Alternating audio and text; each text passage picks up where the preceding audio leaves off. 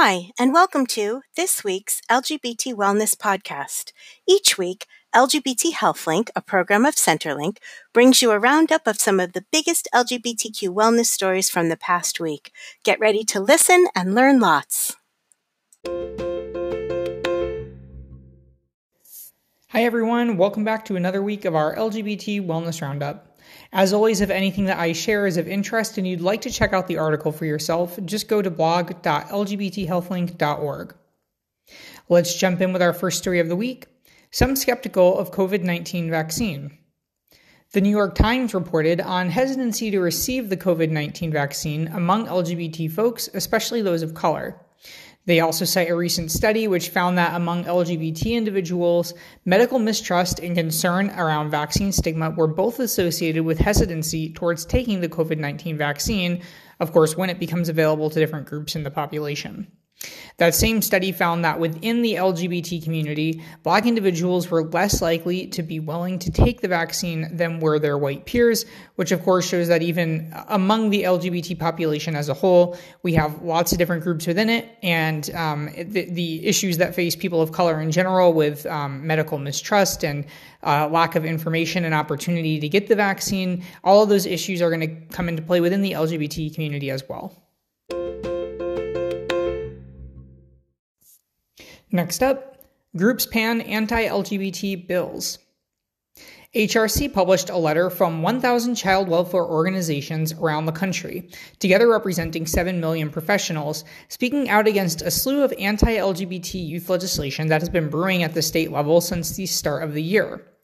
So far in 2021, 65 bills have been introduced targeting the rights of transgender youth in particular, these include things like making it impossible for them to access gender affirming care until they turn 18, uh, blocking educational opportunities like being able to play in school sports, a lot of different things uh, that have been concerning that are popping up around the country, sometimes in response to uh, positive movement happening elsewhere.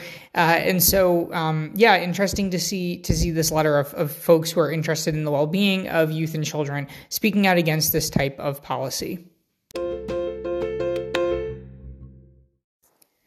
Next up, equality updates across the US. In a related story, Movement Advancement Project published an update to all of its equality maps, which included positive changes like Hawaii and Virginia, making it easier for people to change their gender marker on their state ID. It also has examples of municipalities taking action at the local level to do things like banning discrimination or ending the practice of conversion therapy. I'd like to point everyone to our Action Link program if you're interested in learning more about uh, policy and and uh, issues that are happening at the local level up to the federal level. Just search for LGBT Action Link and, and you'll uh, you'll find that resource. And our next story: intersectional disparities and homelessness. True Colors United released their annual report on homelessness, which, among other things, found that LGBT youth faced 120% higher risk of experiencing homelessness compared to their non LGBT peers.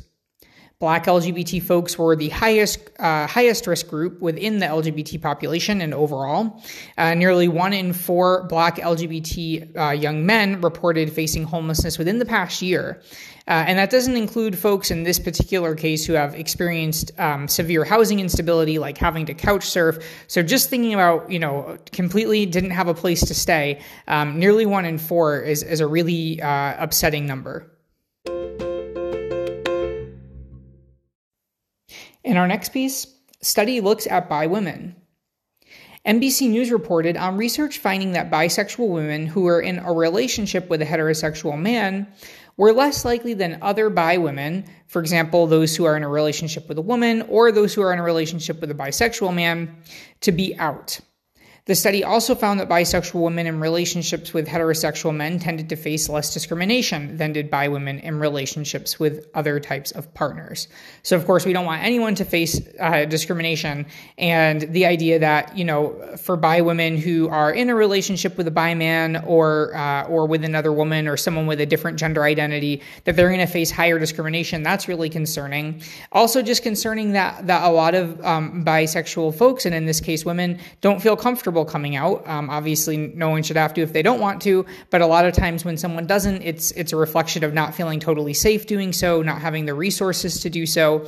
So definitely an interesting study to kind of delve into this topic. And in our final story of the week, group speaks out against conversion therapy. The American Psychological Association adopted a resolution opposing efforts to change someone's gender identity. So, this includes what is commonly known as quote unquote conversion therapy. Their Council of Representatives found that such efforts cause harm and interfere with our natural and healthy understanding of our gender.